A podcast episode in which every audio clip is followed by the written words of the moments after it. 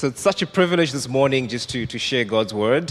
Um, and I'm just going to share something that's just something that's just been brewing in my heart. And it's something that, or it's a scripture that has helped me a lot in the last um, couple of, I'll say three years. So during the week, I have a privilege. Um, I'm an operations manager at the coal terminal. Um, in some industries, you might call it like a production manager. But the point is, my responsibility is to make sure that targets are achieved. That's ultimately my responsibility. And if you look at just the trend and if you look at just what, what a production manager is supposed to do, you know, you manage once again production, you manage people, you manage resources. So there's a lot of pressure. And if you look at a lot of industries, um, for you to actually thrive as a production manager, you actually need to rule with an iron fist. Otherwise, you know, people are going to walk all over you. It's, you know, things are just not going to get done.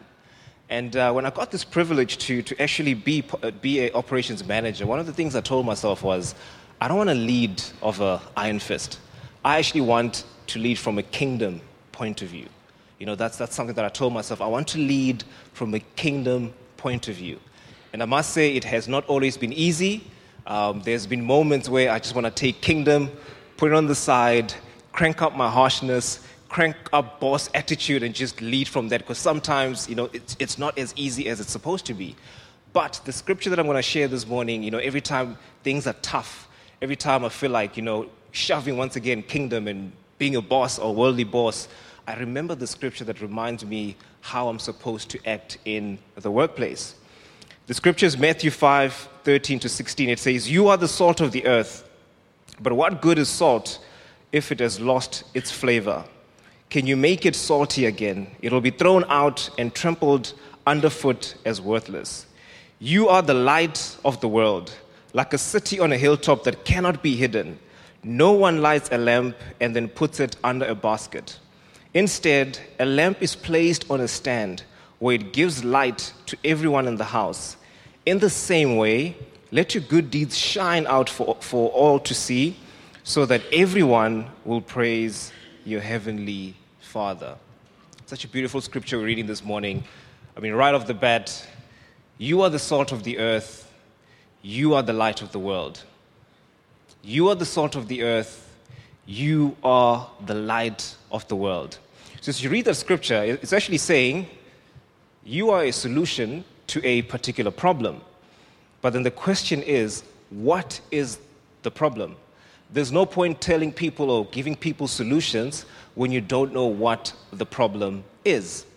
And just to emphasize the importance of the scripture, every time Jesus tries to teach a principle, and he actually uses two or more examples to try and, and, and, and explain that particular principle, it shows that he wants to emphasize a principle that we need to catch. Because if we catch that principle, it makes this journey that we have as, as Christians much easier.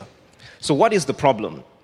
So if we go to Genesis 6, verse 5 to 6, and then I'll jump to 11 to 12, it says, The Lord observed the extent of human wickedness on the earth, and he saw that everything they thought or imagined was constantly and totally evil. So the Lord was sorry that he had ever made them and put them on the earth. It broke his heart. I mean, can you imagine? It broke God's heart. Now, God saw that the earth had become corrupt and was filled with violence. God observed all this corruption in the world, for everyone on earth was corrupt. So we see from the scripture, earth was full of corruption. I mean, what is, what is, what is corruption? Corruption is just a form of dishonesty. There was a lot of violence. What is violence? Violence is when we, we, we forcefully harm people, and the intent of it obviously is to harm, or better yet, ultimately to kill. And we see how at this point in time, when we read Genesis 6, the standard of life was just ultimately corruption, violence. That was ultimately the standard of life. And as we read the scripture, it says it broke his heart. And I, and I, like to believe in some seasons in our lives, we actually sang the song, you know, Lord, break my heart for what breaks yours. Or we've prayed, Lord, break my heart for what breaks yours. Well, scripture, well, Genesis 6 actually tells us what breaks God's heart evil, corruption, violence. That's what breaks God's heart. So, what did God do? The beauty about Genesis 6 is Even though there's darkness, even though there's, there's, there's violence, even though there's corruption, there's always good people on this earth that are righteous. There's always good people that are living the way they're supposed to live. So if you continue reading in Genesis 6, it talks about how there was Noah and his family, and the Bible says Noah was a righteous man, he was blameless, and he walked faithfully with God. God goes to Noah and says, Noah, I'm gonna, I'm gonna end this earth. So you need to build a boat. You and your family needs to be in that boat and a couple of animals that he's, he was told to do. So Noah does that, faithfully builds a boat. A couple of days later, a storm comes in, a flood comes in, and the entire earth is wiped out except Noah, his family, and the animals that were inside the boat. Then, if you carry on reading in Genesis 8, when uh, the floods or the waters have subsided, everything was fine, and Noah and the family were safe and they were, you know, back on earth again. Jesus, uh, God says, I will never wipe out the earth like that again. Now, at that point in time, the question I would ask is Did evil die out then? Unfortunately, not. We still see evil till this day. So, the point I'm trying to make is what is the problem? The problem, I'll, I'll summarize everything into one word, and that's darkness. So, everything that is evil, everything that is corrupt, everything that is full of sin, everything constitutes to this one word called darkness. For as long as there's darkness in this world, God's heart constantly breaks. That's what we see, and that was that is the problem that we see this morning. And then, what was God's solution? What did God do to ensure that darkness um, doesn't succeed in this world? Well, there's three things I want to share this morning. And number one is God actually gives us a principle, a principle that if we hold on to, we will never forget. And what is a, what is a principle? A principle is basically a foundational truth. That's what a principle is. So, for example, I'm not a, a sciencey person, so I might mess up this analogy. But if you look at gra- uh, the principle of gravity, the reality is if you find yourself in a place where there's gravity, if you throw anything in the air that is full of weight, what goes up will come down. That is the principle of gravity. So the reality is, if you want to design something and you want that particular thing to be suspended in the air, if you do not take the principle of gravity into effect, whatever you're trying to do or whatever you're trying to design will not work. That's ultimately what a principle is. You know, another principle that we've heard so many times, and Brent shares this a lot, he says, every problem is a gospel problem. So if every problem is a gospel problem, then every solution is a gospel solution. That is a fundamental principle. So, what is a principle that God has shown us in terms of addressing um, light? We see in Genesis 1. Genesis 1 says, The earth was formless, the earth was dark, the earth was empty. And what were the next words that God said? Let there be light. So, the principle that we need to catch this morning, or the principle that we need to understand, is the permanent solution for darkness is light. That is the principle. The permanent solution for darkness is light. When we read John 1, verse 1 to 5, it says, In the beginning, the Word already existed. The Word was with God, and the Word was God. He existed in the beginning with God. God created everything through him, and nothing was created except through him. The Word gave life to everything that was created, and his life brought light to everyone. The light shines in the darkness, and the darkness can never extinguish it. And I love that. Darkness can never extinguish it. So, the permanent solution, church, this morning for darkness is light. So if you find yourself in a situation where we've, once again, we've summarized what darkness is, if you find yourself where there's darkness, you find yourself and you don't know what to do, the solution is not year end strategies, the solution is not fancy, catchy phrase works. The solution is light.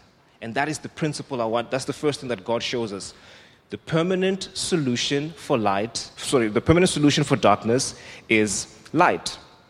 And the second thing that God shows us we see in Ephesians 2 2 to 5.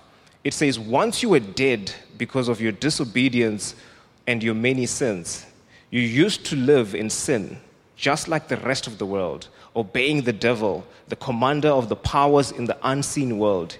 He is the spirit at work in the hearts of those who refuse to obey God. All of us used to live that way, following the, pas- the passionate desires and inclinations of our sinful natures. By our very nature, we were subject to God's anger, just like everyone else. But God is so rich in mercy, and He loved us so much that even though we were dead because of our sins, He gave us life when He raised Christ from the dead. And the second thing that, that we see, church, is if the if permanent solution for darkness is light, then who is this light? And that light this morning, church, is Jesus Christ. So all of us used to live, live under darkness, and we deserved death. We deserved the wrath of God, just like what we read in Genesis 6. That's what we deserved because we were part of darkness. However, to be rescued from darkness, to be rescued from evil, to be rescued from sin, God gave us Jesus Christ, the light, while we were still sinners. Why? Because the permanent solution for darkness is light. Light is the salvation we receive from Jesus Christ, and when we choose to follow Jesus Christ, we become children of the light. We are rescued from darkness. In John 8, verse 12, it says, Jesus spoke to the people once more and said, I am the light of the world. If you follow me, you won't have to walk in darkness because you will have light that leads to life. If you follow me, you will have life that leads to light. I mean, we've seen this with Peter. Jesus goes to Peter, follow me. Peter follows Jesus. Couple of months, couple of years later, what do we see? Jesus, because sorry, uh, Peter, because he had Jesus as the light in him, was able to preach that powerful sermon, and we see 3,000 people repent. That's what we see. Another example, we see Matthew.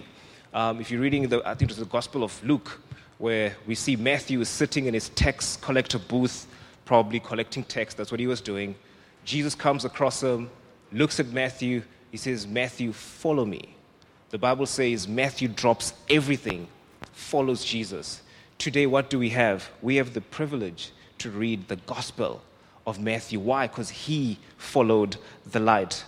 What about Paul? I love Paul's story. Paul was on his way to arrest Christians. He was on his way to inflict violence. He was basically an agent of darkness at that point in time. He was going to arrest Christians. The light of Jesus strikes him down. And I love how the Bible says, or Jesus says uh, when he was talking to Paul, he says, Now get up.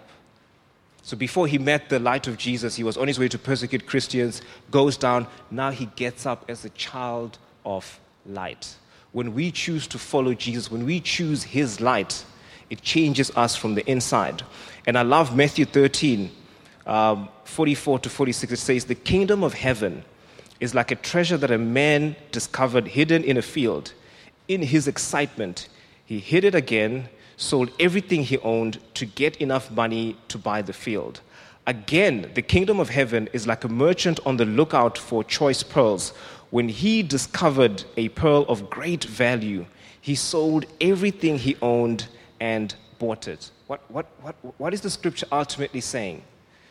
When you find the light of Jesus Christ, when you find salvation in Jesus Christ, that change is so radical in our lives that everything else that we think has value actually doesn't own or doesn't actually have any value because you have found the only thing that matters, and that is the light of Jesus Christ, which leads to life.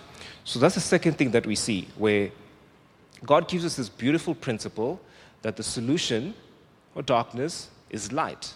And we see that that light is Jesus Christ because Jesus Christ gives us the salvation we need for us to have eternal life. And the third solution to the problem, which is darkness, is you, which is the same scripture that we read. The third solution is you. What do I mean by that? If you carry on reading the Gospel of John, there comes a point where Jesus tells his disciples, he actually repeats and he says, I am the light of, he says, as long as I'm still in the world, you know, I am the light of the world. What was he actually saying? He was saying, for these three years that I'm here, I'm the light of the world. There's so much that I'm doing, but there's going to come a point where I am not going to be on this earth. And that ministry or that light that I have came to introduce onto this earth, you need to carry it out. So, which brings us to the third solution you and I are called to carry this light. But in the scripture that we read, initially it said, You are the salt of the earth, you are the light of the world. We just talk a little bit about salt. What's the point of salt? What is the point of salt? You know, salt is used for preservation, salt is used as, as, as a flavor um, enhancement. But in terms of preservation, and I might be getting this if you studied biology, so I might get this a bit wrong. Please do forgive me for that. But ultimately, just to summarize the point of how salt works, if you look at like a, a, a living organism, you, you have water in you. And then what happens is, if there's no circulation of blood, or if there's, if there's not enough circulation, that water that's in you um, is an opportunity for like micro, those little hohos that to grow inside of you. And when those hohos grow, that's when rot comes in. Like I said, I'm just going to summarize this biology as best as I can. But the point is that water is what causes rot in a body. What salt does is it actually slows down that process. That is why if you're watching, if you like watching Egyptian stuff, you see how there's like mummies that, you know, have died thousands of years ago, but they still look like, you know, they still look like people. That's because when you use salt as a preservation, it actually slows down that rot functionality. And then when the Bible says you are the salt of the earth, when we have Jesus in us, when we share the gospel, when we live out the way we're supposed to live out, we are able to uh, find ourselves in places where, where, where, where people are full of darkness, where the darkness leads to rot, where the darkness leads to decay because you have Jesus in you, you have the agent in you to help slow down and stop that rot. That is the role that you play as the salt of the earth. And I think what I like about that is as long as a person is, a person is breathing, breathing, as long as a person is alive, and as long as you have Jesus Christ in you, you have the authority, you have the power to actually help that person obviously turn to Jesus. And then if you look at light, when the Bible says, You are the light of the world, 2 Corinthians 3, verse 18 says, So all of us who have, who have had the veil removed can see and reflect the glory of God. All of us who, had, who have had the veil removed can see and reflect the glory of God. What does, what does that mean? So If you read Exodus, I think it was Exodus 34, it'll tell you how when, when Moses was in the presence of God, there would be moments where when he was face to face with God, he would lift his veil. But then what would happen is, because he was in the presence of God, because he was, he was, you know, within the glory of God, I don't know what that looks like, but ultimately what the Bible says is, when he left the presence of God and he went to address the Israelites, they would say, what, what would happen is the Bible says his face would be shining because he was in the presence of God. He obviously was in the presence of God's glory. What's the point of this um, scripture? When we have received Christ, when Christ is our Lord and Savior, when, when we have Christ who is the light in us, when the Bible says you are the light of the world, yes, you are. You are the light of the world, but you are not the source of light. And that's something we need to keep in the back of our mind. We are the light of the world, but the source of the light is Jesus Christ. So, what we're doing uh, uh, basically is we're actually just seeing the, the, the glory that, that, that, Jesus is, and we actually reflect that in the different areas that we find ourselves. We are the light of the earth, but we are not the source of the light. The source of the light is Jesus Christ, and we just have this beautiful privilege where we reflect the source of the light, which is Jesus Christ. And just to explain, in terms of the, the point of reflection, um, if you think about how, how we receive light from the moon, I mean, if you look at the moon, you might think the moon actually is emitting light, but the moon does not emit light. What's happening is you're seeing a reflection of the sun. That's what it is. The sun is ultimately what's reflecting, and then the moon reflects that same light. So, similarly, if you, look, if you use that same example, we are only reflecting the light of Jesus. So, what is the problem? Darkness. Darkness breaks God's heart. Darkness is evil. Darkness is corrupt. What was the solution? God gives us this beautiful principle that light is the only thing that extinguishes darkness. But also, that's not where the story ends. We have been given this beautiful privilege to actually allow Christ in our hearts, and where we find ourselves or where God has placed us, we have the privilege to be the salt in that area. We have the privilege to be the light in that particular area. Then, practically, how do you, how do you walk this out? What, what does this look like practically? I mean, this is the part where I say, read your Bible, pray every day, allow the Holy Spirit to guide you, and that is true. And just, I'm just going to give you two practical handles this morning but these two practical handles are based on the foundation that you are reading the Word of God, that you are praying every day, and that you are living a life that is Holy Spirit led, as we had just spoken about as we came out of the deeper series. So the first practical handle, in terms of us just being the salt of the earth, us just being the light of the world, is number one is we need to own up to the identity we have in Christ as the light we need to own up to the identity we have in Christ. I remember the, uh, a couple of years back um, when my grandmother passed away, um, we went to, to the morgue and then we had to, to, to go collect um, my grandmother's casket. And I remember we were sitting there, it was like four in the morning. I don't know how it's done in KZN, but in Limpopo, what normally happens is we bury people like early in the morning. So we went to the morgue, it's like four in the morning, you're sitting there, so what they do is they call out your surname, they bring out the casket and they call out your surname and they called out a surname. So my dad stands up, takes a step, he looks back at me, says, Hey, let's go. Now when he did that, like I looked at him, then I looked left, I looked right, and I realized, oh, wait a minute, I'm the only adult in this room. And then I realized, flip, I need to step up and actually go. But the point I'm trying to make is what happens is when it comes to identity, sometimes a situation arises and we look to the left, we look to the right to find, maybe excuse the slang, to find an adultier adult that is more qualified for the situation, not realizing you are the qualified adult for that particular situation. So, the first practical handle, church, is when we find us, once again, you might be in the workplace, you might be in the schools, you might be owning a business. When a situation arises where as, as, as, as, as, as, as a child of God, where you're supposed to be the salt of the earth, where you're supposed to be the light of the world, own up to the identity that you have in Christ, that you are called to actually, um, you are called in that, in that area for a reason. And the reason why I'm very, I'd say, I, I, I'd say this point is where I think most of us get it wrong is when we don't own up to identity, we cower away. When we're supposed to step up, when we're supposed to be the light in that particular situation, we actually cower away. And just the first practical handle, church, is own up to the identity that you have in Christ. And the number two practical handle is value people that are directly in front of you. Value people that are directly in front of you.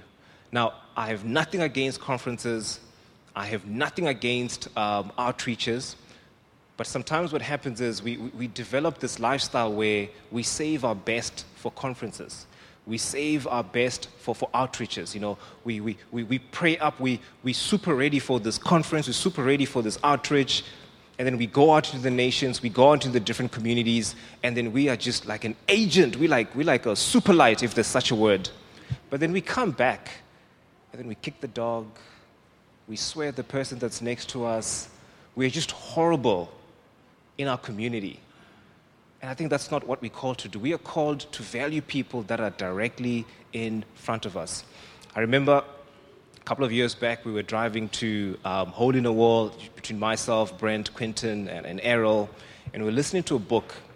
And uh, there was this beautiful example that was given. Uh, they spoke about how there was like a, a lot of starfish that was washed on shore um, and this little boy decided, hey, I want to do something about it, and I'm going to just take whatever I find and just throw them back into the ocean. But there's a lot of starfish. And then people come to the beach, they see this kid just, you know, grabbing starfish, throwing them into the sea. They look at him, they laugh at him, they make fun of him, they say, What are you doing? you're not going to make a difference. And the kid takes a starfish, throws it into the water, and says, But I've made a difference for that one. You know, church, what happens is, I, I get it. There's a lot of people in this world, there's, there's so much to do, and I think sometimes we, we get overwhelmed, we don't know what to do.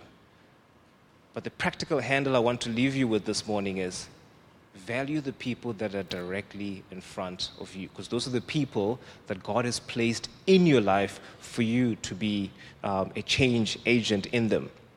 Matthew 25, 34 to 40 says, Then the king will say to those on his right, Come, you who are blessed uh, by my Father, inherit the kingdom prepared for you from the creation of the world. For I was hungry, and you fed me. I was thirsty and you gave me a drink. I was a stranger, and you invited me into your home. I was naked, and you gave me clothing. I was sick, and you cared for me. I was in prison, and you visited me. Then this righteous ones will reply, Lord, when did we ever see you hungry and feed you, or thirsty and give you something to drink, or a stranger and show you hospitality, or naked and give you clothing? When did we ever see you sick or in prison and visit you? And the king will say, I tell you the truth. When you did it to the one of the least of this, of this, my brothers and sisters, you were doing it to me. Church, let's own up to the identity we have in Christ. We are called to be the salt of the earth. We are called to be the light of the world. And I don't have to remind us this morning that you could read the news, you could, whatever, whatever outlet you, you use to get um, information, there's still a lot of darkness out there. And like I said earlier on, us closing our eyes won't solve the problem. Us going on an annual retreat strategy won't solve the problem. Us getting the best minds in the world to try and give us the best solution won't solve the problem. What will solve the darkness problem in this good earth is light. And that light is Jesus Christ. And that light is in you. And we, church, have the responsibility to let that light shine. We have the responsibility to let that light shine. And then, just in closing, um, I just want to share this, this example that really uh, changed the way I just saw the scripture. Um, a couple of years back, there was like this mass shooting in, in one of this church, um, and then I think nine people passed away in this church. Um, and what happened was during the, the court proceedings, I mean, you would expect, you know, there was, there was violence, there was darkness, obviously, because there were killings.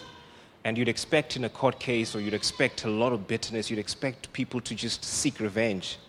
And it was interesting how it was this seven minute clip I was actually watching.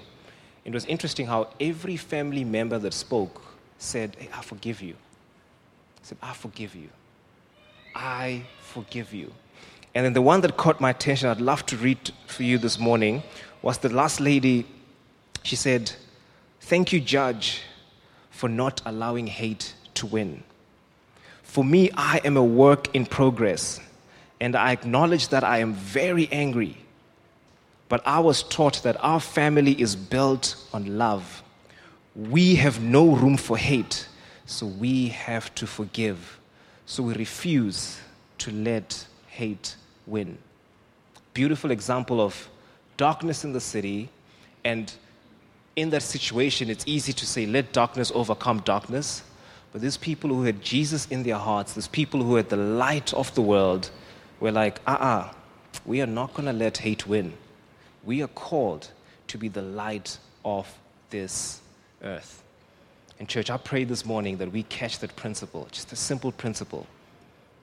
Any, any darkness that you might have in your life, any darkness that you might see in the workplace, any darkness in your community, any darkness in the school, any darkness that is there, the light is the only solution to destroy that darkness. Amen? Would we please stand?